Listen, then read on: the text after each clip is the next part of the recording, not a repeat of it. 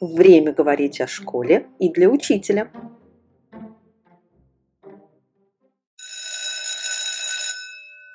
Здравствуйте, дорогие слушатели. А, это подкаст «Перемены для учителя».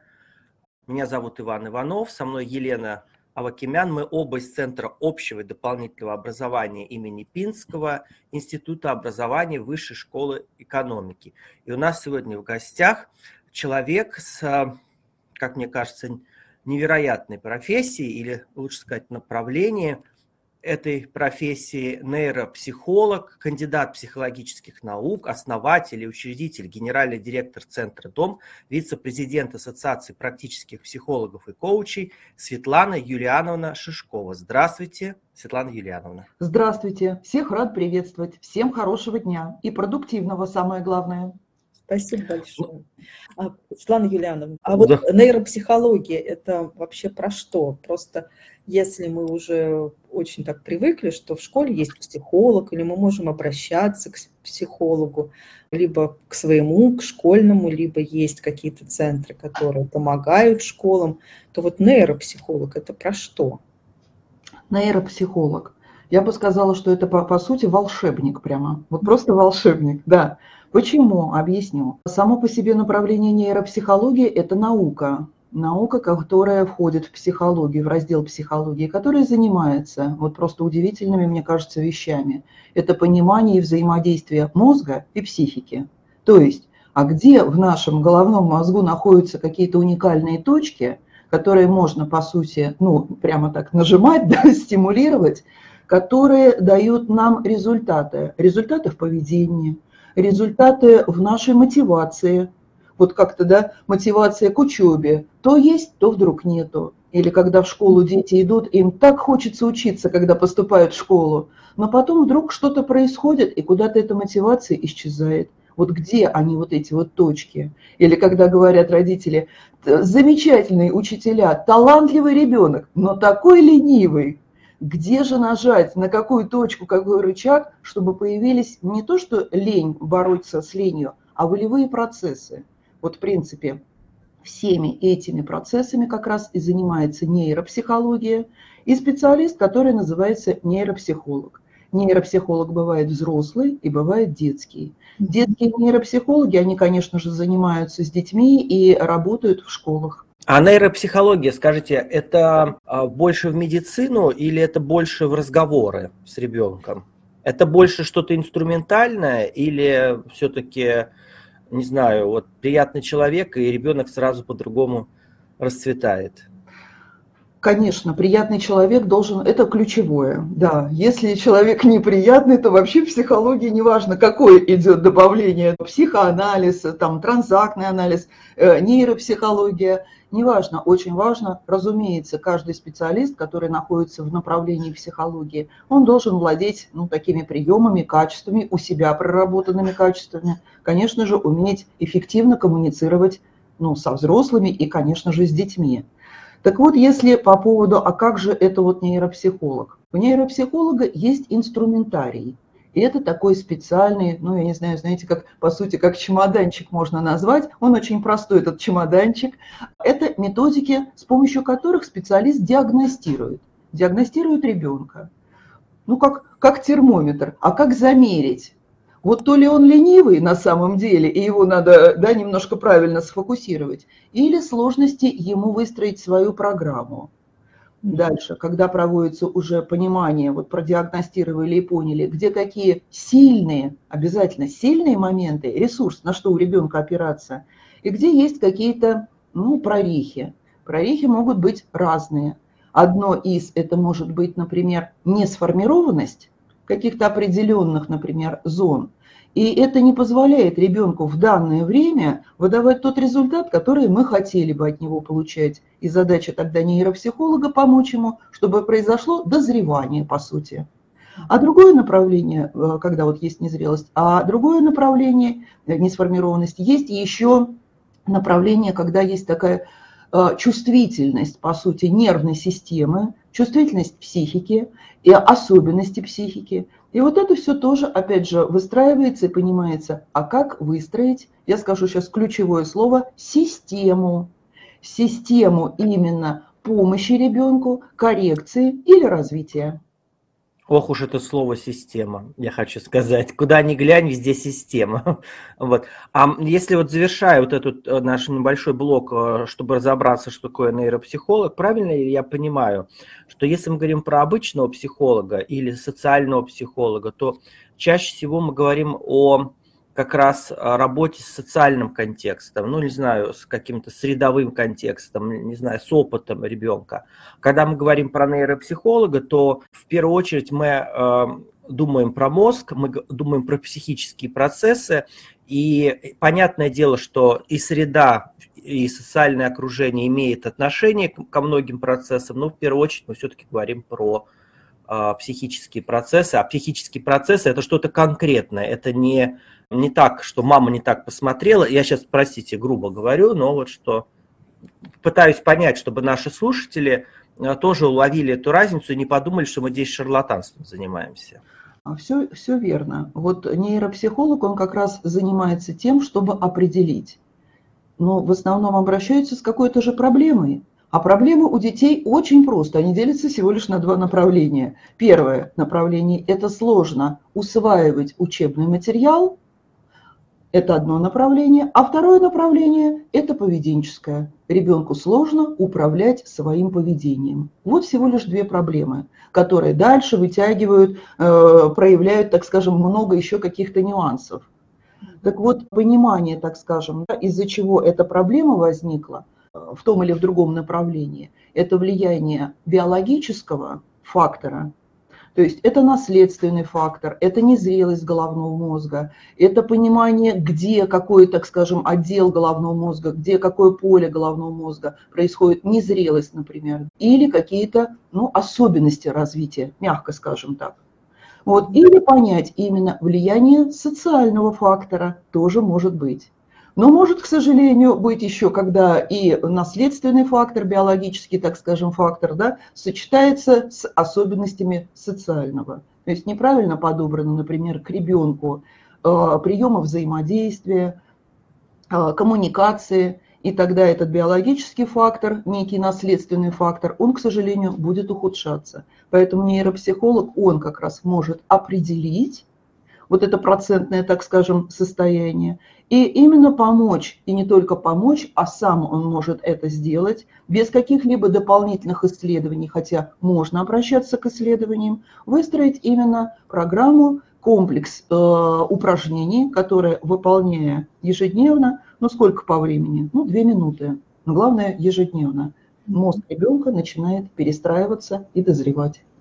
Ой, Светлана Юлиановна, а вот такой вопрос. Ну вот смотришь на ребенка, вот он, говорят, ленивый. А, но всех же вот ленивых не будешь отправлять на диагностику. А есть ли еще какие-то такие вот внешние признаки, которые позволяют заподозрить, что, может быть, здесь действительно не лень, а вот просто какое-то ну, вот недозревание или вот какое-то нейропсихологическое нарушение есть у ребенка. Вот есть какие-то такие вот еще внешние признаки, которые ну, просто позволяют заподозрить, что-то здесь не так. Он не просто так ленится. Вот это вот вечная тема понять, то ли он ленится, то ли ему тяжело. Всегда надо понять, э, что мы даем, какое задание даем ребенку. ребенку. И если, знаете, все время просят посуду помыть или мусор вынести, а он почему-то игнорирует, оттягивает и так далее, то стоит задуматься и, в общем-то, обратиться к детскому психологу, семейному, очень хорошо психологу обратиться, да, может быть, немножко какие-то ролевые позиции поменять, и лень как-то сразу уйдет. Угу. Лень очень часто связана с учебным процессом, когда ребенок никак не садится. Это одно из таких ключевых запросов. Это такая боль у родителей и учителей, когда ребенок никак не начинает самостоятельно выполнять те задания, которые к его возрасту именно подобраны. То есть не что-то усложненное. Ребенку тяжело начать. Происходят такие, знаете, как оттягивания под давлением, иногда со скандалом. Иногда родители обращаются, что это просто с истерикой происходит. Сами родители уже истощены, у них уже все три блока головного мозга истощены. Да, им бы как бы к нейропсихологу попасть и понять, как зарядить. Как понять, вот это связано с нейропсихологией, с незрелостью, назовем мягко пока, незрелость. То есть надо помочь ребенку, чтобы произошло дозревание. Вот если эта тема каких-либо заданий, еще раз, не про уборку квартиры говорим, а чаще это на интеллектуальном происходит, если ребенок устойчиво не может начинать делать, включаться, происходит с какими-то уговорами, нажимами, со скандалами, устойчиво не может браться за интеллектуальную работу, то все время рекомендуется однозначно это к нейропсихологу. Это уже не стиль воспитания, это не про то, что программу, как говорят, да, надо подобрать другую учебную программу. А проблема именно происходит вот в этой незрелости. Боже мой, я чувствую, что мне тоже нужно срочно уже. Потому что я иногда не могу справиться со своей ленью. Вот Елена Вячеславовна точно знает про это. А вот эм, хорошо, тогда, допустим, мы представим, что вот эти нарушения, про которые мы уже говорим некоторое время, а, они вы, выявлены или они, или они там присутствуют, как они могут повлиять на результаты учащихся? А, как повлиять на результаты? Ну вот когда выявлены все-таки причины, ну, например, хочу просто такие интересные примеры. Начинается в начальной школе, ну, какой-то счет по математике проходить. Ну, сначала сложение, вычитание, в пределах десятки, ну, хорошо. Переходит через, через десятку, и вдруг получается ребенку сложно. Он не может. Он начинает каждый раз считать. Причем, как я показала там на пальцах, прямо на самом деле.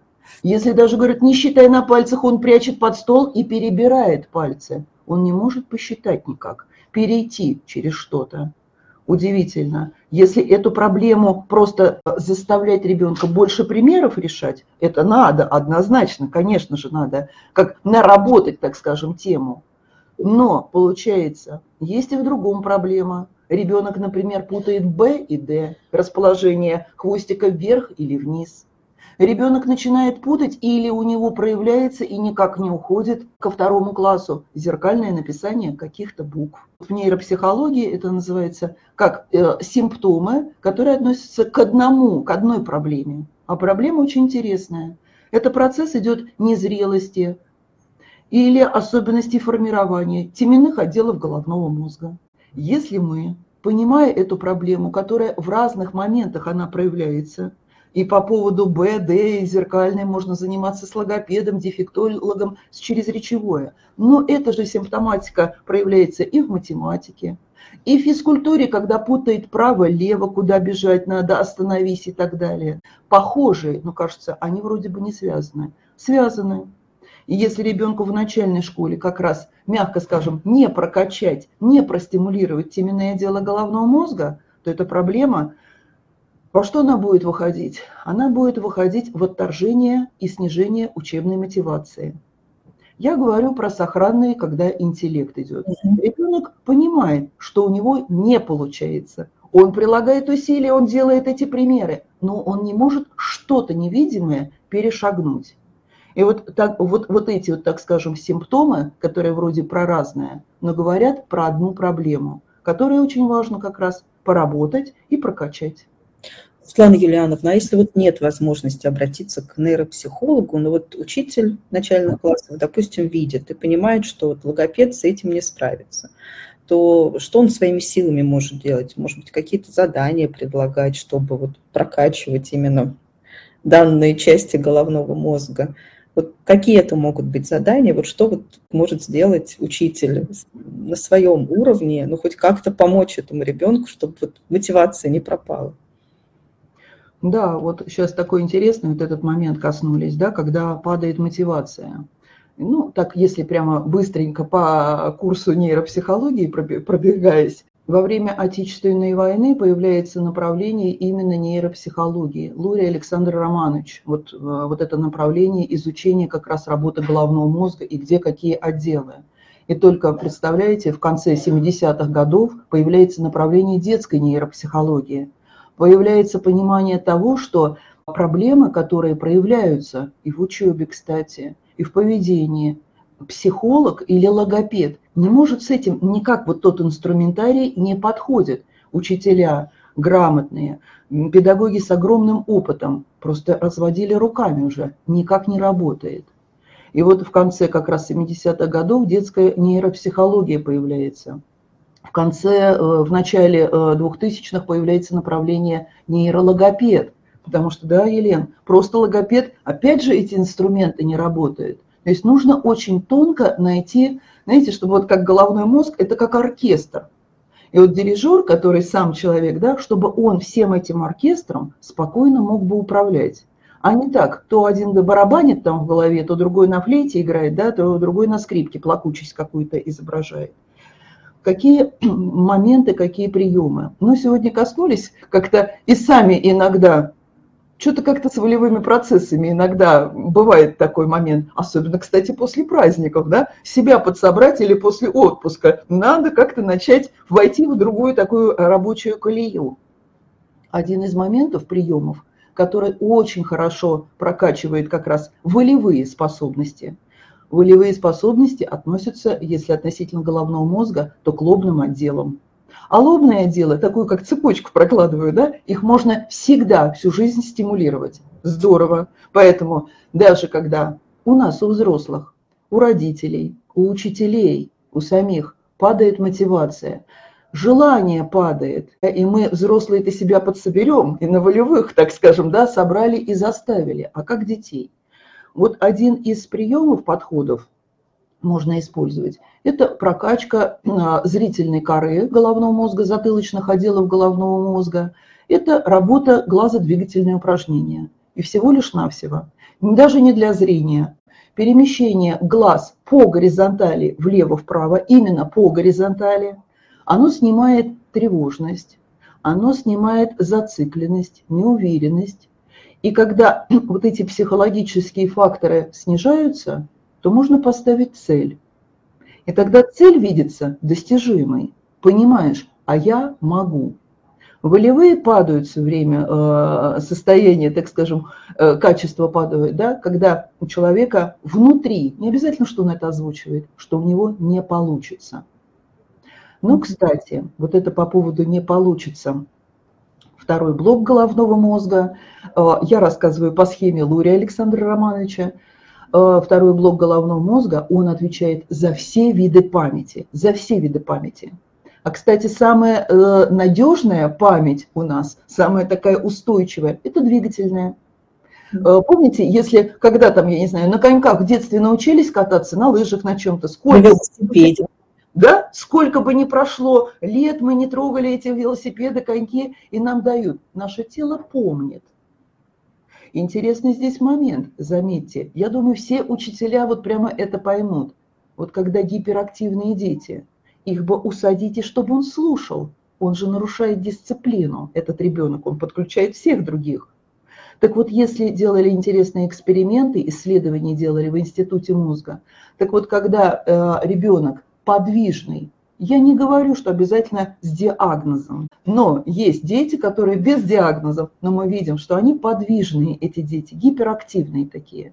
Так вот, если гиперактивного ребенка усадить, и чтобы он выполнял правильно, чтобы его тело было ровно, руки сложены были, да, а когда вопрос, он руку поднимал спокойно, вот если он будет сконцентрирован на своем теле и выполнять эти правила, интересным образом интеллектуальные способности у него снижаются.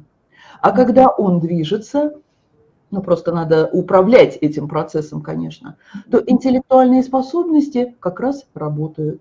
Он лучше запоминает, это как на велосипеде в детстве научиться кататься, он лучше запоминает и усваивает материал. Поэтому к таким детям важно э, смотреть и подбирать приемы. Возможно, он сейчас раздаст карандаши всему классу, пока учитель что-то объясняет. Возможно, он соберет тетради, возможно, там, я не знаю, он э, мел или что-то включит, э, как бы, да, ну, относительно возраста и, конечно, безопасности все это надо усва... э, использовать. То есть вот эти моменты, эти дети тогда, э, когда слышат фоном, именно фоном информацию, они ее усваивают. Я думаю, это будет взрослым понятно. Знаете, иногда, когда готовимся к каким-то выступлениям, к чему-то, то вот мы ходим, мы как-то в движении находимся, мы представляем, что мы будем делать в движении. И наш мозг тогда выстраивает программу, как мы будем уже не на черновике, да, а именно в том пространстве себя вести и выдавать информацию. Ну да, бывает, что вот детям удобнее там писать стоя. То есть стоит иногда разрешить ребенку, несмотря на то, что он там может себе как-то осанку портить, но, наверное, за какое-то короткое время не сильно ее испортит, но зато хотя бы информацию усвоит, и это позволит ему приблизиться к тому моменту, когда все области головного мозга дозреют, и будет все хорошо. А вот если мы сейчас говорим про начальную школу, а если вот говорить, допустим, уже про среднюю, про старшую школу, там уже поздно заниматься вот какими-то такими нейропсихологическими упражнениями. Ну вот бывает так, ну, может быть, это мое субъективное мнение, я всегда так думала, главное а, поставить на правильные рельсы в начальной школе. Вот если в начальной школе поставишь на правильные рельсы ученика, он поймет ценность учения, привыкнет делать домашние задания, то так потом все и будет по накатанной идти. А если вот не получилось в начальной школе, то все, безнадега. А, Елена, ну вы правильно, конечно, подметили, то вот этот возраст, именно возраст дошкольный, 5-6 а, лет и начальная школа, они самые продуктивные. Именно процесс идет активного такого созревания, выстраивания, дозревания головного мозга.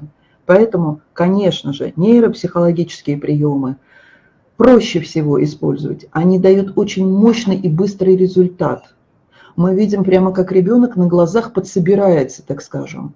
Он начинает, не кто-то все время внешне, кто-то должен, там, нейропсихолог, учитель, родитель, да, должен садись за уроки и так далее, а он может начинать управлять сам, вот процесс, да, саморегуляции и самоконтроля.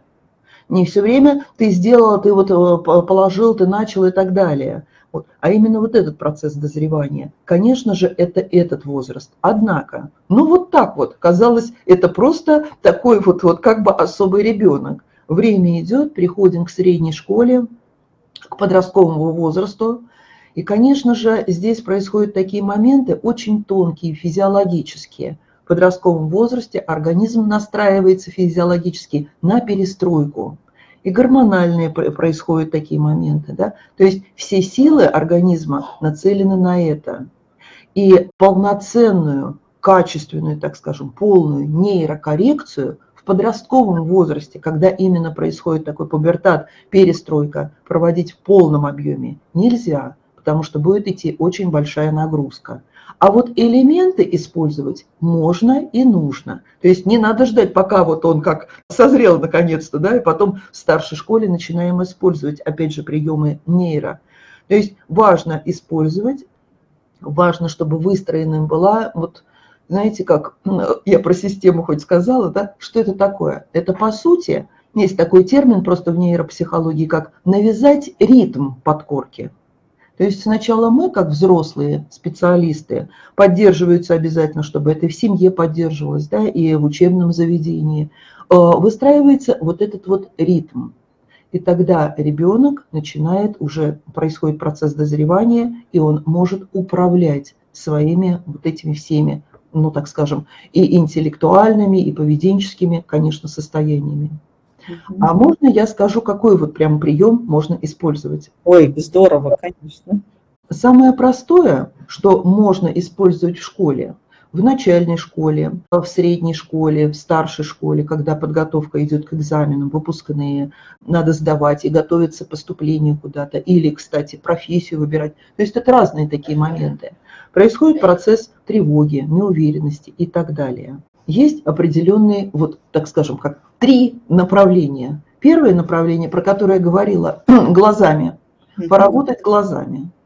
Очень хорошо, если э, ребенку не просто, например, знаете, есть картинки, как бы рисуют картинки, бывают на потолке специально картинки, бывают на э, доске, и смотреть на картинку, следить глазами. Очень здорово, если мы как раз скоординируем движение тела, а что это такое? Ребенок возьмет просто карандаш в руку, ручку возьмет, и на кончик карандаша или ручки он будет сам передвигать своей рукой, перемещать и следить за этим объектом. Вот это очень интересный момент, когда происходит соединение, координация тела, глаз, и происходит соединение, ну такая называемая зона головного мозга, зона ТПО есть, когда туда входят и височные, и затылочные, и теменные отделы. Это я как про математику и письмо там в зеркале не сказала. Интересный момент. Можно увидеть, как ребенку это тяжело делать. И тогда, конечно, надо, чтобы дополнительно там дома, например, или со специалистом это дорабатывалось. Итак, первый прием – это обязательно всего лишь 3-4 раза перемещение, слежение глазами за объектом. Хорошо. Второй какой прием? Это дыхание. Дыхание всегда при нас. Когда ребенок волнуется, когда ему страшно, когда он не уверен, когда его раздражает – когда у него агрессия, потому что не так, потому что сколько можно опять его что-то заставлять делать. Он сопротивляется очень сильно. И вот эту вот волну некомфортную можно проработать через дыхание. Именно. Когда мы ощущаем, я думаю, всем взрослым это будет понятно, когда нам что-то не так, у нас меняется дыхание. А какое оно становится? Поверхностное. Что нужно сделать? нужно сделать всего лишь навсего поменять чуть-чуть дыхание. Но если вот без э, обследования, исследований, сопровождения нейропсихолога, очень важно в нейропсихологии один из принципов, хотя не только в нейропсихологии, я думаю, все поддержат коллеги, да, не навреди. То есть не переусердствуй, когда родители начинают да, выполнять задания с ребенком домашнюю работу, в итоге они сидели в первом классе три часа, писали крючки и, и, и зарались все, все прорыдались, все потом просили прощения, сделали уроки. Вот не навреди, главное. Так что же по дыханию?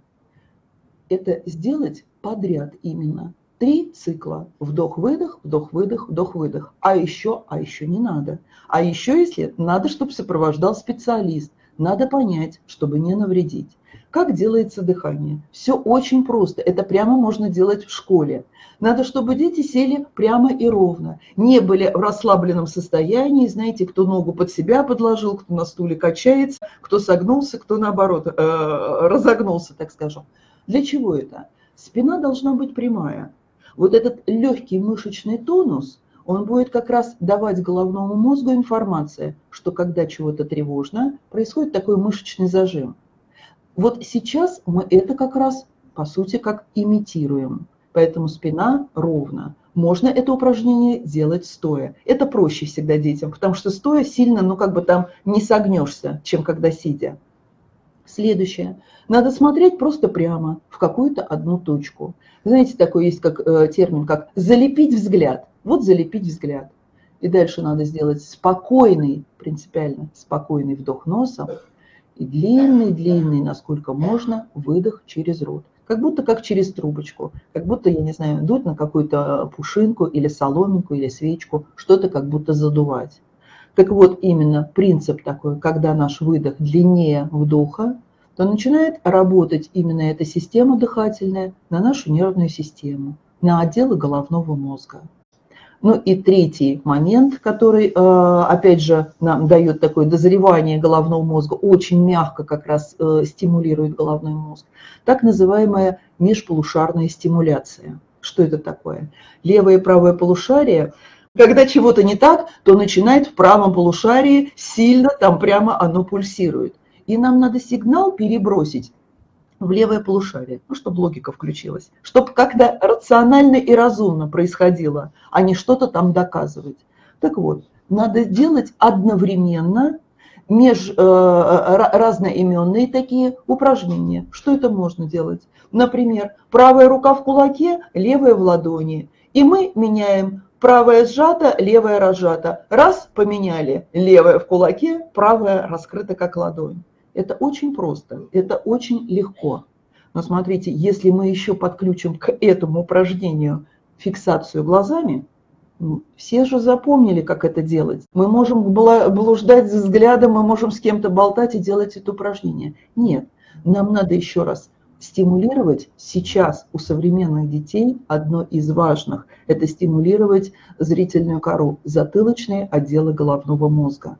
И тогда фиксация взгляда на, этих, на этом упражнении выполнения очень мягко и очень быстро подсобирает ребенка. И ему намного проще переключиться на задачу, на контрольную, настроиться на выполнение, вообще понимание нового материала. Это становится в радость именно. Вот, такой, вот, вот такие вот просто три маленькие последовательные, именно последовательные движения. Здорово, но это вот напоминает зрительную гимнастику. Делали, популярно было раньше. Сейчас возвращается это вроде, но все равно, если подходить к этому осмысленно и понимать, что за этими, казалось бы, простыми упражнениями стоит, мне кажется, много действительно пользы может быть в работе. И если это объяснять еще и детям, то, мне кажется, здорово будет совсем. Светлана Юлиановна, а где вот вообще можно почитать, какую вот такая литература доступная, понятная для широкого круга пользователей, где можно еще какие-нибудь упражнения найти, ну и вообще поподробнее углубиться в эту тематику? Вот что бы вы посоветовали? Елена, вы очень правильно сказали, что как-то как, как раньше. Но в чем же отличие современного человека, современного ребенка? Ну, во-первых, э, мы все понимаем, что это поколение гаджетовое. А что такое гаджетовое? Не будем перечислять все гаджеты. А что такое гаджетовое? Это, конечно же, большая нагрузка как раз идет на зрение и как там переживание, что глаза будут плохо видеть. Да? Здесь не только про это идет. Здесь по поводу нагрузки на зрительную кору, на затылочное дело головного мозга. А в чем особенность? Ну, когда-то книжки мы смотрели, рассматривали и так далее. В чем особенность? Смартфоновая система – когда идет, не надо сильно давить, так скажем, на гаджет, да, когда идет по касательной, по скользящей, когда не надо долго сосредотачиваться на чем-то. А ведь получение знаний и усвоение – это такая рутинная тоже работа, когда надо что-то все-таки ну, повторять. А мозг меняется. Поэтому задача именно любые простые упражнения очень важно комментировать что они дают. Без этого понимания современный человек делать ничего не будет. И заметьте, дети даже дошкольного возраста, они, они хотят, они требуют, по сути, да, дайте пояснение. Конечно же, дорогие коллеги, дорогие родители, дорогие студенты, ребята, сами, кто слушает, важно понимание на том языке, на том возрасте, которое доступно. А, что бы я могла порекомендовать и где очень много взять упражнений и на межполушарную связь, э, стимуляцию, и мозжечковую стимуляцию. Кстати, мозжечок, когда у неврологов проверяют там пальцем дотронуться до носа, да, или пройти по одной линии, э, как равновесие. Так интересно, мозжечок, он же не только за физическое равновесие отвечает, он отвечает и за психологическое равновесие. Когда вот эти вот качели, то сильно весело, да, то прямо в истерике рыдать. Мужичковая стимуляция, она и на это направлена тоже. Вот много упражнений, приемов и именно последовательность этих упражнений можно взять, конечно же, в моих книгах Шишкова Светлана Юлианна. По, прямо называются книги буквограмма. Но они по буквограмме прямо по разным возрастам. Книга есть от 3 до 6. Я бы сказала, это прямо энциклопедия, которая подготовка к школе или если ребенок первоклассник, второклассник, вроде бы по возрасту уже книжка не подходит. Но если, дорогие э, учителя, дорогие родители, вы видите некую незрелость, то можно эти приемы брать как раз с ребенком начальной школы, вот прямо э, из этой книги. Книга от 5 до 14. Там полностью дано и для подростков, и как к экзаменам. Вот эти именно приемы и упражнения нейропсихологические. Мне нравится очень хорошая книга, которая можно почитать, знаете, для своего развития. Да, конечно же, надо понимать, как работать, взаимодействовать с детьми, но самое главное, взрослым людям нам самим надо оставаться в каком-то адекватном состоянии и прокачивать свой мозг.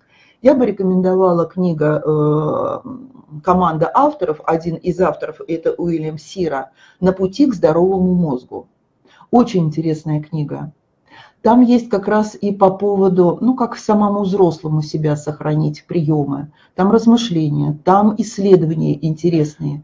Там есть про то, что, как я сегодня говорила, ну, дети, которые гиперактивные, с вот этой симптоматикой, ну, или с э, диагнозами СДВГ, синдром дефицита внимания и гиперактивность. Э, вот эту книгу, именно как э, по нейро, понимание вообще работы головного мозга, она очень приятно написана, когда не надо пробираться через какие-то научные, знаете, вот эти теории, в которых тяжело разобраться. Термины всякие. Да. да, да. Поэтому рекомендую взять ее себе в копилку. Э, книгу рекомендую Мишель Борба «Чуткие дети». очень хорошая книга. Есть такое направление, как эмоциональный интеллект, как понимание, понимание другого человека. Вот э, если волнуют вопросы поведенческие по поводу детей, когда ребенок не слышит, не чувствует, не понимает других людей, он только хочет свое. Рекомендую эту книгу. Там есть приемы, там есть размышления, там есть подходы. Эту книгу можно читать, и здорово, прямо нужно читать и родителям, и, конечно же, специалистам. Поэтому вот очень мягко, знаете, как для размышлений, но не только поразмышлять, а именно еще, когда есть приемы, как и что делать. Спасибо вам большое. Мне кажется, сегодня действительно был полезный разговор, потому что в силу каких-то обстоятельств э, ребенок э, ну, не может свои возможности как-то превысить, и ему нужна дополнительная помощь. И вот распознать те случаи, когда такая дополнительная помощь нужна, очень важно. Поэтому спасибо большое, Светлана Юлиановна, что нашли возможность сегодня побеседовать с нами и рассказать о таких упражнениях всем нашим слушателям. А самое главное, что мне кажется, наши советы или наш э, сегодняшний разговор, он был а, не только про приятные общие слова, но и про конкретные приемы, конкретные предложения. Собственно, это и было целью нашей сегодняшней встречи. Так что огромное спасибо, и а, я думаю, до новых встреч. До новых спасибо, встреч. Вон Юлиановна. Да, до свидания. Спасибо. До свидания. Спасибо.